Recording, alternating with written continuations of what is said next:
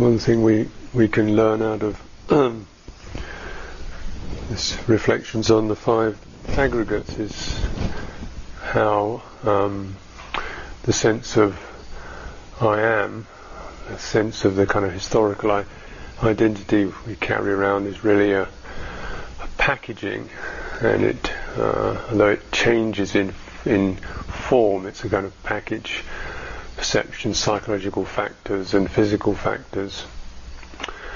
And in, for meditation, what you really want to be aware of is particularly the psychological ones, the ones that you know that the programs and the patterns, the psychological patterns and programs that seem very familiar.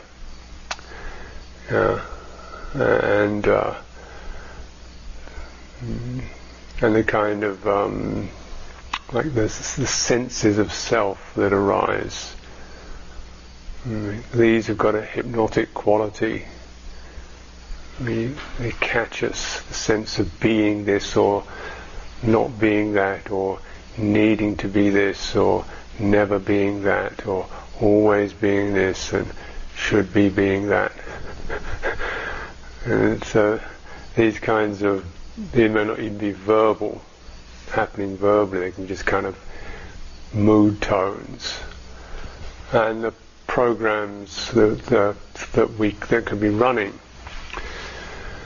Um, so in this kind of uh, society and culture, then we can see anybody can see it's it's uh, driven, driving, um, get it, get ahead, become something, make something happen get going, hurry up kind of mood. Um, get get big, get a lot, get quick, get better. Just get. so you know when you're kind of steeped in this, then this is a major program that, that can be running when you meditate, and it's uh, doesn't. It's really unconducive. You know. So you know, when your whole way of operating favors this inclination, you know, when your whole way of operating favors that inclination, you've got to sense this is a program. You know, is it is it helpful? What's it feel like? What's it feel like in my mind? What's it feel like in my heart? What's it feel like in my body? Hmm if right now it is not hasn't got a quality of peacefulness and well-being in it, how is it going to get me to peacefulness and well-being? if it doesn't start from that place, it's not it doesn't know that place, it's not going to go there, is it? It's going to go to more more demand, more reaching, more trying to get, more getting, holding. So just con- consider, you know, entering Dhamma To enter in the good place. And got to change gear, really. You You're starting to come out of your, your self programs, your impressions of yourself, which are repetitive, samsaric, and some of the, the dominant uh, drives you can feel pushing you along almost out of control. So what we do see in the process of Dhamma, there's a process involved. It's not a bang, you get it. There's a process here, the course of Dhamma. And the main theme of the course is, is you access what feels good and wholesome, and you stay with it. Mm. You stay, you linger in it, you deepen it, you expand your awareness of it. Expanding your awareness, I mean, you just get in and you taste it, you flavor, you feel the flavors, you feel how it feels in your body. You know, you linger in it, you sense it out, you pick it up, you know, feel the qualities of that. Because the mind keeps shifting and changing. So you, you know, you go, oh, well, I've been that for four seconds. That's enough. Next, you know, so you get the kind of pushing and the, okay, we'll just drop that. Mm-hmm. or the doubt. Is this it? Should it be this? Could it be this? Maybe it should be. Maybe is it that? Right. Did it say this or is it that? That's not. I mean, just drop that. You know, just staying with the good itself is a process and a practice, because the mind keeps throwing up its kind of spasms, its sort of twitches of these are volitional twitches, a get going twitch, the figure it out twitch. You know, the go off track to something else. You know, been in this been in this store for th- for three minutes. They didn't have what you want. Let's go next door. You know, and uh, that kind of hurry up. So th- these are all we can feel these. You know, it's like, and these are not conducive. They don't have quality of deepening, steadying, calming, giving you joy, giving you ease in the present moment. So as I said right at the beginning, you know, the process of Dhamma is not driven. It's, it flows by itself by the process of entering the good, dwelling in it, appreciating, let it, letting it fill up, and then it moves along by itself. That's the theme. And you may, you know, there is a sense of being in touch with that because there's a really the need to stay with it, appreciate it, deepen it, look out for the signs. Just look out for you know the sense of joy. Ah, note that if that comes up. Sense of gladness. Take it into your body. Try to f- deepen it into your body. The body will, the bodily sense will stabilize that. Mm. When I mean the bodily sense, I mean this. I don't mean your arms and legs. From the outside, I mean this sense you have of having a body. This this feeling of being a form, having warmth, having pressure, having energy moving through you. You go to that reference. That's that's what we mean by the body, this internal experience. And you know what it feels like when that internal body feels at ease. The whole tonality of it just loosens. And when it feels tense, the tonality of it tightens. Mm. Sometimes you can sense almost that you, you know you, you, your sphincters kind of start to contract with panic or with push your solar plexus or your throat or your heart or whatever. Mm. It's not going to take you anywhere good. So we take whatever beauty, whatever goodness there is to comfort, take that into the bodily sense, ease into that. That's the process. There is a steering of the stream. The stream fills up and you can steer it, steering it from broad reflection into the heart, from the heart into the body, from the body letting the mind sit inside the body.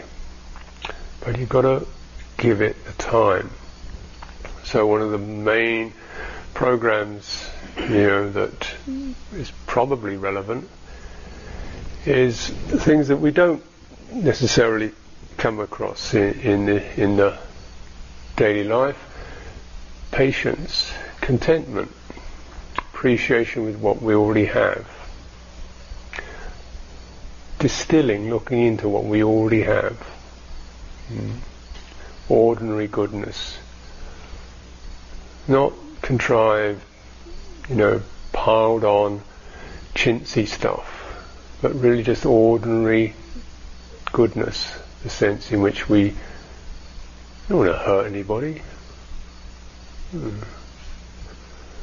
I don't like that. The idea of hurting, you know, when I get when I get upset, I might want to hurt somebody, but from the place of real ordinariness, of normality. You don't want to harm anything. You don't want to be deceitful. You don't want to abuse or violate anybody. That which we seems like a nothing. That's why it has to be appreciated, the ordinary.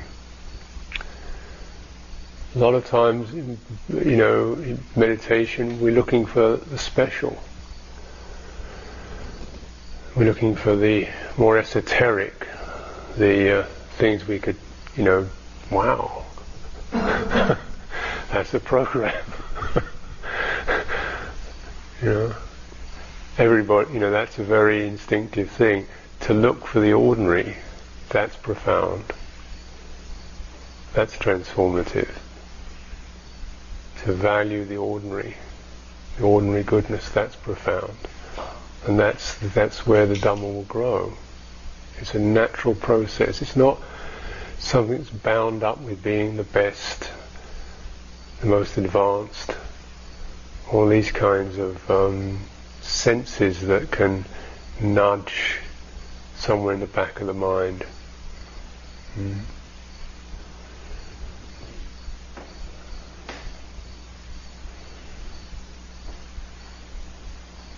So it's really is that first moment when we sit still, we come into stillness. What's the first set of impressions that arises about what this experience is about? You know, we're going to sit here. What does that mean to you? you know? Struggle, you know, push, get some, make something happen, you know, endure, learn, get something done in an hour, learn something, get out, having learnt something at the end of it, think, oh, I don't want to have sat here and not learned anything, got anywhere, made anything, become something, changed something, sorted something, fixed something, get rid of something. You know, God, just have sat here for an hour and not done all that. You know, couldn't you just? That would be really profound, just to to snap out of that program. because as you know, the more the more that you conceive of things to do, the more there will be to do. You know, the more busy one's mind gets. The more we imagine there's a lot to do, the, more we create. That's the way it works. You put that program in, and it, it will create tons and tons of programs, you things you've got to accomplish. You loaded it.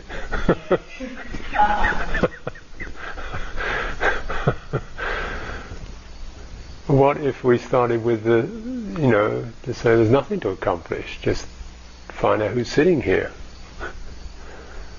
and uh, feel comfortable. That's that's deep, deeply profound. Maybe it's asking too much at least have that as a kind of basis, and then the, the senses, those kind of um, psychological pressures to figure, make sure you're doing it the right way. What did he say? How many aggregates? and 50, 50 mental formations with every state of consciousness. God, 50. Or was it? Did I get that right? How many, I wonder what that, you know, what does it say in the book? Am I getting it right? Just notice that's that's doubt. That's doubt. Hmm.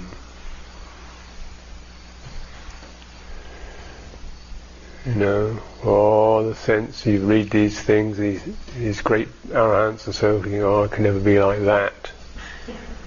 Hmm. Never be like that. It's the wrong way to handle it. It's a very, perhaps a very natural program to handle to, to be in, you know, to want to be like somebody else. Point is, right now, when you sit there, there isn't anybody else.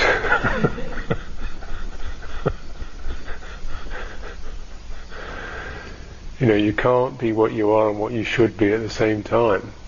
You've got to decide which one you want to be. and if you start to find what, be what you are, you like, you start to see, oh, well, that isn't it.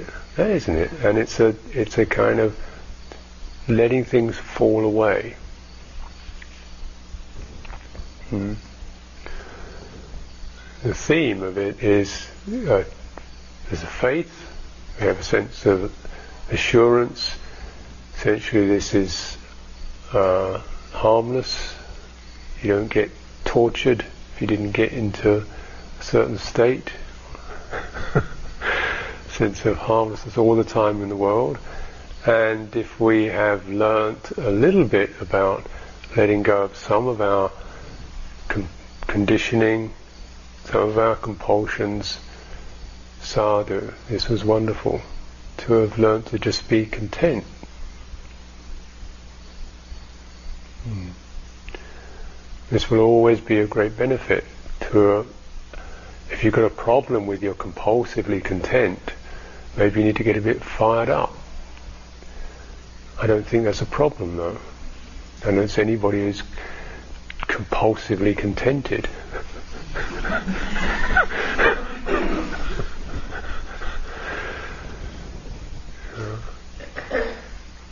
then when, if the mind is too tight driven, it can't appreciate. So when we, we have to let it be a little bit looser.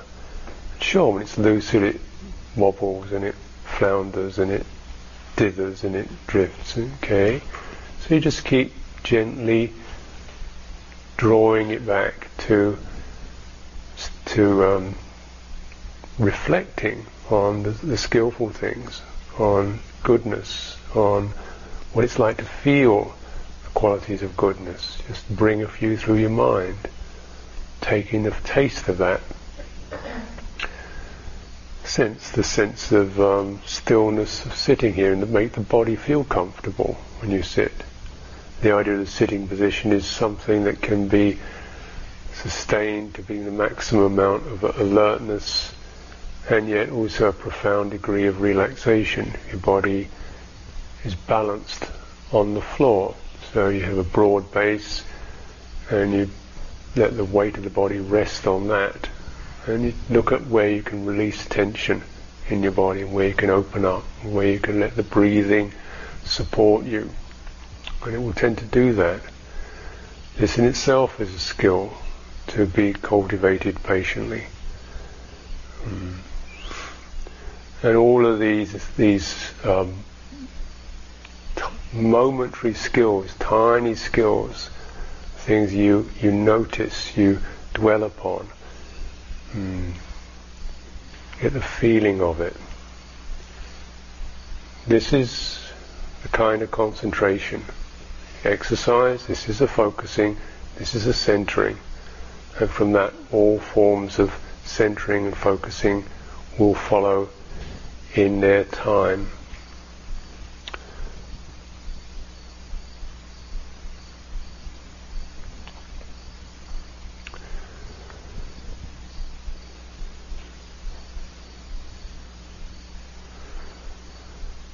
Very useful um, theme is mindfulness of breathing because breathing is so connected to the emotional state and uh, bodily state.